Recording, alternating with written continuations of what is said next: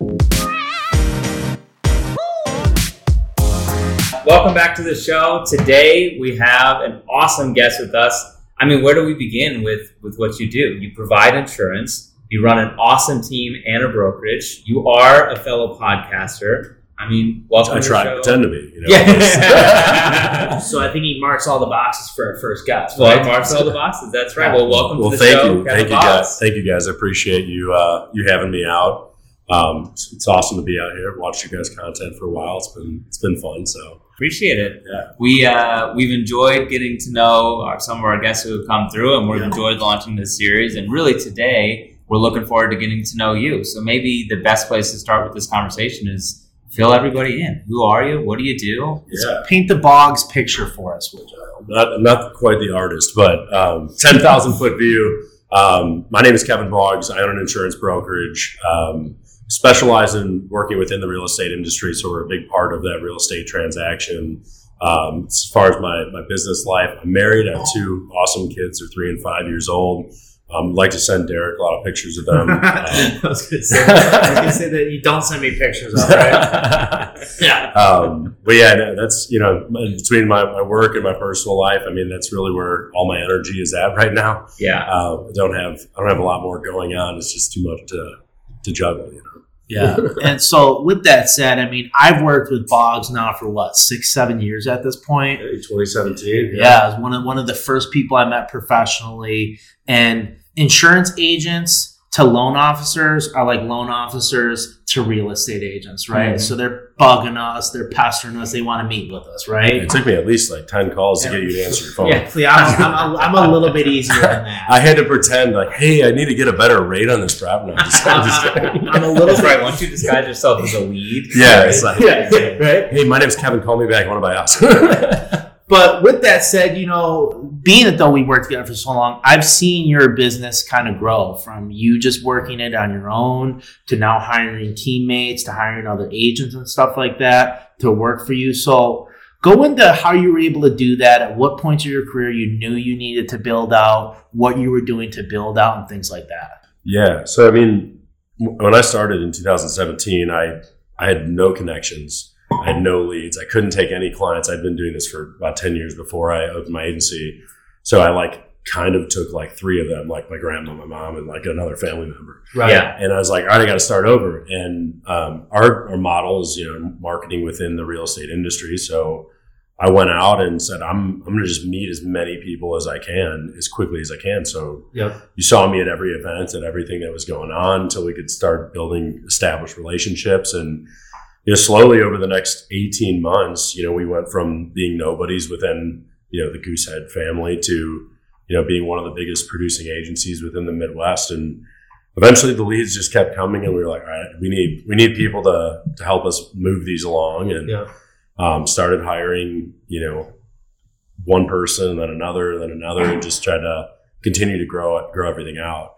Um, but it's, it was really that like maximum capacity. It's like I was halfway in between like understanding efficiency Yep. and like wanting more deals, you know, it was like, Right. I, I'm sure you guys have been there. It's like, Mhm. well, if I do this more, I could bring in more. But then like, wait, I'm like not even really doing like the best job I can. Like I'm working 20 hours a day instead of like if I was like really good at like managing my time or right. whatever. So like kind of trying to like dial that in has been like a big focus for for us over the last you know probably year and a half now. Like trying to figure out exactly how that process should look. But because that kind of seems like what the thing people are constantly struggling to figure out is do I want to be a lean business owner where it's just me, where I'm just doing my own, or do I want to be that individual that's growing out a team, right? Hiring people to work under you. Both, I would assume, kind of had their benefits. And Well, it seems like the natural tipping point for your business was just demand. You reached a point where you Yeah. had so much demand for what you provide that you couldn't do it all by yourself. it- exactly. I mean, you you basically look at like what 2017, 18, 19 within real estate, even 20 monster years, right? They're Mhm. like people are super busy. Like we're so tied in that that influx comes. And once you have, you know, 15, 20 good relationships, it's just going and going and going. It's like I had to have help just to keep up. Like you're not going to send me a deal if, if you get bad feedback that I didn't call someone back or whatever Right. it is, right? So uh, there, I had no choice. It's like, hey, we got to go because I, I can't work any more hours in a day. Um, and then, and kind of like I mentioned before, then we started like really dialing in. Like, okay, if I do this differently, if I if I do these in one call versus two calls, I could double my capacity theoretically Yeah. and still do the things that I need to do. So we just kind of like started transitioning that way, and it's it's been awesome. I mean, right now with the slowdown, it's kind of been a little a little slower than it than it has been, but the people that are taking advantage of these slowdown markets to kind of fine tune their business or, or to ex- maybe take care of some of those processes that weren't in place beforehand, I think it's just going to pay tenfold once it starts to heat back up. One hundred percent, and that's the only mindset you can have. You know, you got to just keep putting the effort in every single day to to grow. Right, like it's it's gonna hit. Right, Yeah. you always it's like that action over and over and over and over again.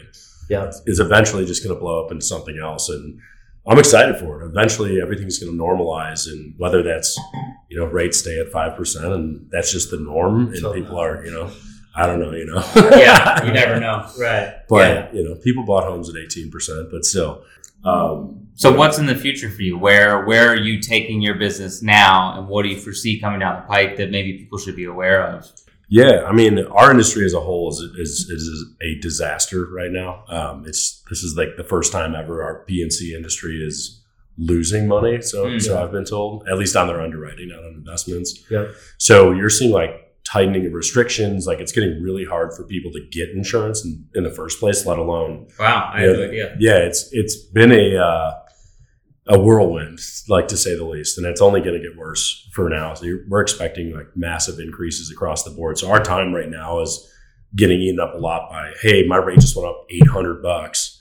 I need somebody to fix this, and obviously we have that choice model where you know we have thirty five carriers that we work with. Right. We just move them one to the next, you know. Right. So, but that's a, that's the same effort almost with a higher close ratio essentially as a new client. So we have to continue to like fit that into our schedules as well. So to answer your question, you know, I, I see growing out a team in two different ways, like a Mhm. more of an internal ty- type of team. Um, I'm trying to move myself kind of out of the day to day as much, and then you know continuing to grow that like outside sales team that Right. you know we've been been growing over the last few years. my mind kind of goes twofold here. I mean, number one, I'm interested if you can can shed any light on why so much flux is happening in your industry. Is you know if it's just tied to inflation, if it's just tied to the underwriting, and then secondarily, I'd love to know more about. You know, you said that you're you're growing your team and you're leveraging yourself away from the business or out of the business a little bit. We we talk about that all the time. You know, versus like working on your business versus working in your business. We'd love to Yeah. go into that more. That's the biggest mental struggle I have. I'll, I'll start with the industry stuff though. Um, so COVID happened, right? Everyone called it, they called to lower their rates, right? Like, Mhm. Hey, I'm not driving anymore. Give me a lower rate. Hey, you know, I want, I want to put this car in comprehensive. I want to do this, whatever it is, right? People were calling, the carriers did rebates. Essentially what happened is nobody called like on the adverse, like, Oh, Hey, I'm driving again, you know? Mm. So everybody kept a good rate. Now you have accident severity, claim severity, and frequency way higher, right? Yeah. Because of look at the used car market, right? You're you're paying how much more just to replace a vehicle if it's Yeah. totaled. Labor costs right now are crazy. You look at home insurance, same type of thing. I was just talking to a roofer buddy of mine. They used to be able to like their cost for a square, right? Ten by ten of a roof was like four hundred bucks. It's like seven hundred right now. Wow. So, like a thirty thousand dollar roof claims now a fifty thousand dollar roof. So the, the Wow. equivalent coverage of what you could have gotten a few years ago at a very low rate, I mean, doesn't even cover the cost of common repairs at this point. No, I mean they're they're losing money on claims so quickly right now, which is you know, and everybody, you know, clients that I tell it to are like, well, you know, that, that's like that's why I bought insurance. Yeah. Give me It's like- about time, you guys. It's awesome, Yeah. right? But Yeah. It's about time. And which Yeah. I you know I kind of agree with. Yeah, like I'm right. my my job is not to like you know pitch insurance companies. Like Right. how do I put you in the best position I, you, I can so Within. that you have a claim, Yeah. it's covered. Yeah. Um, but you know it's a between those two things and you know there's been turnover within a lot of bigger companies. There's been you know there's there's a separation of like captive agency to independent model like where captive would be like you're a state farm or Allstate. You only work with Farm, one States. um, only we have one carrier, whereas like we work with a bunch of different ones.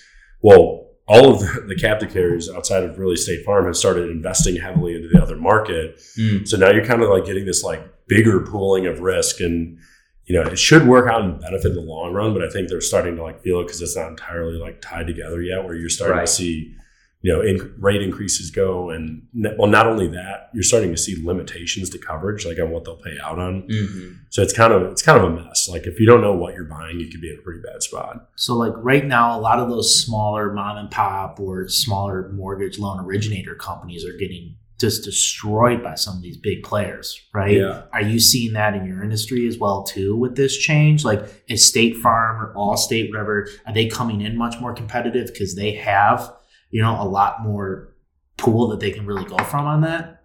Yeah, you know, we haven't seen that shift. I think they're just, and I can't speak to their financials or like what they're, you know, what direction they're going. Yeah. But I think they're getting hit just as bad as everybody else because Yeah. it's mainly those two. They've been the biggest. They have huge market shares, especially within the Midwest, where like they're getting hit with these claims just as bad as everyone else is, and it might even be harder for them.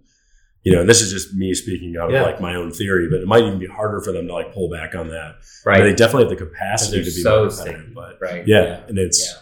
you know, it's like you talk to anybody, like one out of three people I quote, you know, also also getting a quote from State Farm. Hundred percent. You know, and it- it's we it's deal with always that all like the time that. too. Yeah. So those companies doing mass scale layoffs and stuff like that too, like we're seeing in our industry. Yeah, I haven't heard as much about it. There's been, I know there's been like changes within departments and things like that with a lot Yeah. of carriers that we work with. Yeah. Um, you know, but in terms of like layoffs, I, I think they're almost all hands on deck for us because they're like, we need to figure out how to be profitable again. Yeah. And, Yeah. and then they'll probably cut everybody. You know? Well, it's interesting you say that. yeah, let's go. Thanks for your work. You're out. It's interesting. I'm hearing as we're talking about this, right? The industry is sort of, I won't call it stagnating, but certainly hitting a threshold that it hasn't faced before, right? With just things costing as much as they do. Yeah. So then, but then meanwhile, you're talking about growing your business a little bit and sort of stepping away from that as a business owner. So walk us through that a little bit. What it's like to be taking your team and your business to the next level while things are sort of transitioning. Yeah, and I mean, Derek kind of really hit on this before. It's I have a little bit more time now. Like, how can I refine my process so when I'm busier, Right. it's just smooth, you Yeah. know, and, and I don't have to worry about it. And that's Right. like where I want to get to to you know essentially have my business where I can take that step back. Right. If you're not set up in like you said, you know, like you got to keep doing the actions now, right? You keep Yeah. going while you have the time to do it because when you don't have the time, you really don't have the time to do it Mhm. and it's kind of finding that happy medium where like I still will have the time to move the business forward, but also having the team and the processes in place to make sure that everything's getting capitalized on. Right. That's the last thing you want is like, you know, this half of the business is out here working, bringing everything in, and then the other half is like, ah, there'll be more, there'll be Yeah. more leads. Right. Forget it. Yeah. You I know? would say like your kitchen's messed up then, right? Yeah. The Yeah. chefs are screwing up. you Right. know? Exactly. Yeah. that. Like. I got all, I did all the marketing to bring you into my restaurant. Right. The food's terrible. But we forgot So- to cook something. yeah. As you've started, particularly to think about yourself as an operator uh, of the business rather than in the business, has there been any books, podcasts, anything that motivates you to to do that? Was there anything you'd recommend to somebody watching? I, uh, obviously, uh, one of my favorite books of all time is Extreme Ownership, and I think that you know by Jocko Willink, it's, Mhm. that like really was like was the first step that I took, and I read that like two years ago Yeah. to like understanding like how I need to be the leader in the business, and like Right. understand like whatever happens is on me; it's not on anybody else. Um, and I actually just started reading a book called Traction. I'm reading Uh, traction as well. Great yeah, I literally started it this morning. Um, so I'll, I'll let you know how, yeah. how that turns we'll out. report back. Uh, I've heard amazing things from a bunch of people, so um, I, I'm hoping that uh, that points me in the right direction. But I spent a lot of time also on books to help like break through that like mental capacity shutdown that I had. You know, it's like Mhm. uh, you know you wake up one day, you're just like, there's no leads, there's no business, there's no nothing. It's like, Yeah. what, what am I doing? Well, you were talking about the hardest thing about growing a business, in my experience, is to continue to do the things that you know work when they're not driving instant return. Oh, yeah. Right? It's easy to have a social media strategy when you get a lot of visibility and instant leads on one video. It's harder when you don't have anybody reach out for six months, but you still got to be doing it, right? And like, consistency. if you don't stick with the right processes, you don't grow. And like, I, I do think that that comes through. Yeah, hundred percent. And you know, just kind of like I do a lot of like research on, you know, just like how to break through, like staying staying motivated, staying positive. I'm like pretty self motivated, and especially like if I catch a low paycheck or something, you know, I'll Mhm. freak out a little bit. I'm a spaz, but um, We you know like, that it's like, what am I gonna do now? Yeah. So, but yeah, I mean, uh, you know, just trying to stay motivated and stay focused and and you know, knock it out. And I'll take any book suggestions you have. That's great. Yeah, well, well, always. I was just going to say Traction is one that I'm reading right now, and then um, Profit First is another book that I love, just about making sure that I've been told to read that so many times. it's good. I've And I, I think uh, particularly if you're a business owner and you obviously start taking on more uh, sunk costs and debt and liability, and it just is focusing on what's important, which is you know profitability. Yeah. So separate of the business stuff, obviously, I think the other cool aspect is just that you are an Illinois homeowner, correct? I am. So how long? When did you buy your house? Tell us a little bit. Yeah. Um, so I originally bought my first house in 2015, Mhm. back when there were like still foreclosures hanging around. You know, Yeah, we're starting to see it come back a little bit now. Maybe Not next year. Yeah, maybe Maybe next, next year. year. We'll see. Next year, yeah. Yeah. when these rates get a little higher. Yeah. Yeah, that's right. Um, you know, which that was an interesting process in itself to go through. Just you know, buying a foreclosure. Yeah, We submitted an offer. Didn't hear anything. Didn't Months. hear anything. Months. And then like call call my realtor like, hey Ed, you know we're good with it. And then we get a call like, you know, we're like, where's the contract? Like, send us the contract. Yeah. And then like five days of not hearing from them, they're like, oh, we're doing fi- or highest and best or whatever, right? We're like, man. So I ended up paying like fifteen grand more than I was going to. yeah, but still got a great deal. I'm yeah, sure. still got a good deal. Yeah. Um, so we Yeah. renovated that house, and then the most recently we bought in 2019 Mhm. um, in Roselle, where, where we live now. Um, one of the craziest things, like I've never thought that this would happen to me or anybody I know. So we're selling the old house. We had already purchased the new house, Mhm. And you know we're like night before closing with new house. We, we bought it to gut it. You know, it hadn't been updated a long time. It's completely gutted. We're on our fourth dumpster in the driveway. night before closing, I get a call like, "You're not going to believe this, but uh, the person buying your house actually, you know, was part of like a, a wire fraud thing and wired the money to, to somewhere Wired their closing money. the closing money to like someone in like India or something that like hacked them." Which I'm assuming wasn't a small sum of money. No, it was, it was a good amount of money from what uh, from what I understood. And I mean, like it, it threw a wringer through everything, right? So it's like, okay, so are we closing tomorrow or not? You know, it's like my reaction. So right. yeah, could we like can we just ask a How, friend, how phone a friend? the fraud department to help with that? Yeah. Can we get the money? Yeah. So Yeah. what what happened from there? I mean, what were the So they ended up uh, basically saying like, hey, we need like seven days to figure this out. right? And so we're like, okay, like understandably, do? yeah. Um, so they, you know, wait seven days. Like, meanwhile, we have this project that's now like I'm waiting for this money, like Yeah. to to continue moving forward. Um, you know, and then uh, after that, they were like, well, I don't think we're gonna be able to get it. Like the FBI got involved, and then they were like, yeah, we're we're out. Wow. And so we're like, oh no, and we we had to like scramble to to relist the house, and, then, and now everything is out of the house, right? And Yeah. like you know, Empty. It's like now you got like the, the semi-closed. picture hole wall, you know, the picture Patched. holes in the walls, Yeah. and you know everything that you couldn't see before now you can see.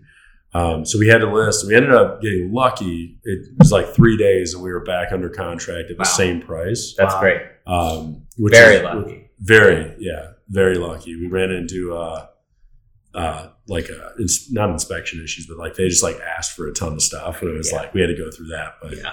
um, luckily, they ended up closing in know, I don't know like 30, 30 days or so, um, and we could finally continue our projects at the other house. So What a crazy reminder that wire fraud is real and does happen. That- I mean, that's probably the closest I've been to a wire fraud story. I mean, you hear about it, you know, and I think you tell people to be very careful. yeah, But that's and mind you, this was what three, four years ago, maybe three, 2019, two, yeah, yeah. so about Yeah. three years ago. and it was a phishing scam or something. I'm sure. Yeah, they like literally changed one letter in the email address, Mhm. had the same email signatures, the attorney, everything. Yep. And like, I mean, I guess like to the person who's not, who doesn't know, like, right. hey, my my lawyer just said do this. What's the rule of thumb? Always Yeah. call and verify the wire. You, information, you always right? call yeah. the title company Yeah. directly to, wi- to to verify the wire information. Yeah. Yeah, I would. But- I would never wire money in general unless I like absolutely had to after seeing No that happen. kidding. Yeah, I'd have to see like a blood sample from the person you know, just to make sure it's, it Yeah. works. Well, now you're moved in, right? Your house is done, renovated. Yeah, I, like, yeah. I am moved in. Um, we. Uh,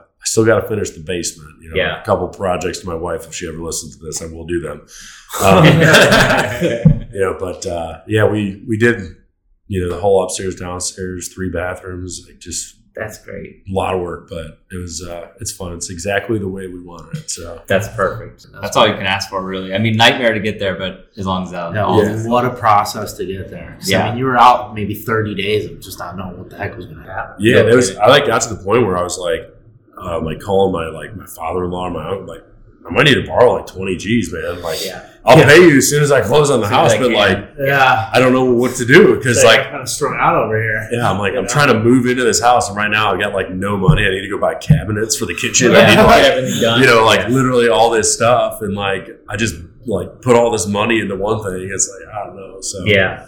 it was uh, it was a fun experience. Definitely stressful, but in the end, it really just a blip on the radar. You know, Yeah. it's like how most problems end up, anyways. You know, Oh, that's how most most home buying nightmares we talk about. They have a happy hour or a happy ending to them, Or at know? least something you can look back and kind of laugh about. too. Yeah. I'm sure the person that was out 80000 for the wire fraud's not laughing still. Hopefully they got it But- Yeah. I, I'm hoping they got it. Back. Yeah. that's that's a crappy situation. Uh, if the FBI wants to follow up with us on that story, that'd be great. Yeah, Uh, no. Well, before we let you go, is there something that you're seeking as you're growing a team in particular? Yeah, I'm really at this point. I'm I'm looking for you know good people who want to you know get into a good environment. I want to learn an industry. I mean, there's definitely there's a lot of different paths that you could take through learning. You know, the insurance industry. Mm-hmm. Um, whether that's going you know to work for a corporate company, opening your own agency, you know, building long term wealth within ours, and you know we're we're looking for good people to add to our team. Is is really the uh, uh, the bottom line. And you know, if you're tied into the real estate industry in some shape, way, shape, or form, that's a plus. That's Um, great. So that's People can also listen to you on your podcast, which is yeah, the Better Call Boggs podcast. Better call Boggs. What We a got four four episodes out. We'll, we'll get some more going out soon. Love that. I do love that name. It's a great name. Yeah. Yeah. I don't think we could have played off of our last names like that. Could we? No, no, no, it doesn't really work that well. we'll do a spoof off of his. We'll call it Breaking Bad of some sort, right? You know, we'll figure out. We'll figure out a way. real to- estate. Yeah. badly. That's right. Breaking Bad real estate. well, we are the real estate bad boys. That's funny. All right. Well, thank you so much for making the time. We appreciate you coming on the show. Uh, we'll make sure we get links out there so that everybody can like, follow, subscribe for your podcast as well. Um, thanks for checking out, everybody, and we'll see you next time. See you guys. Thank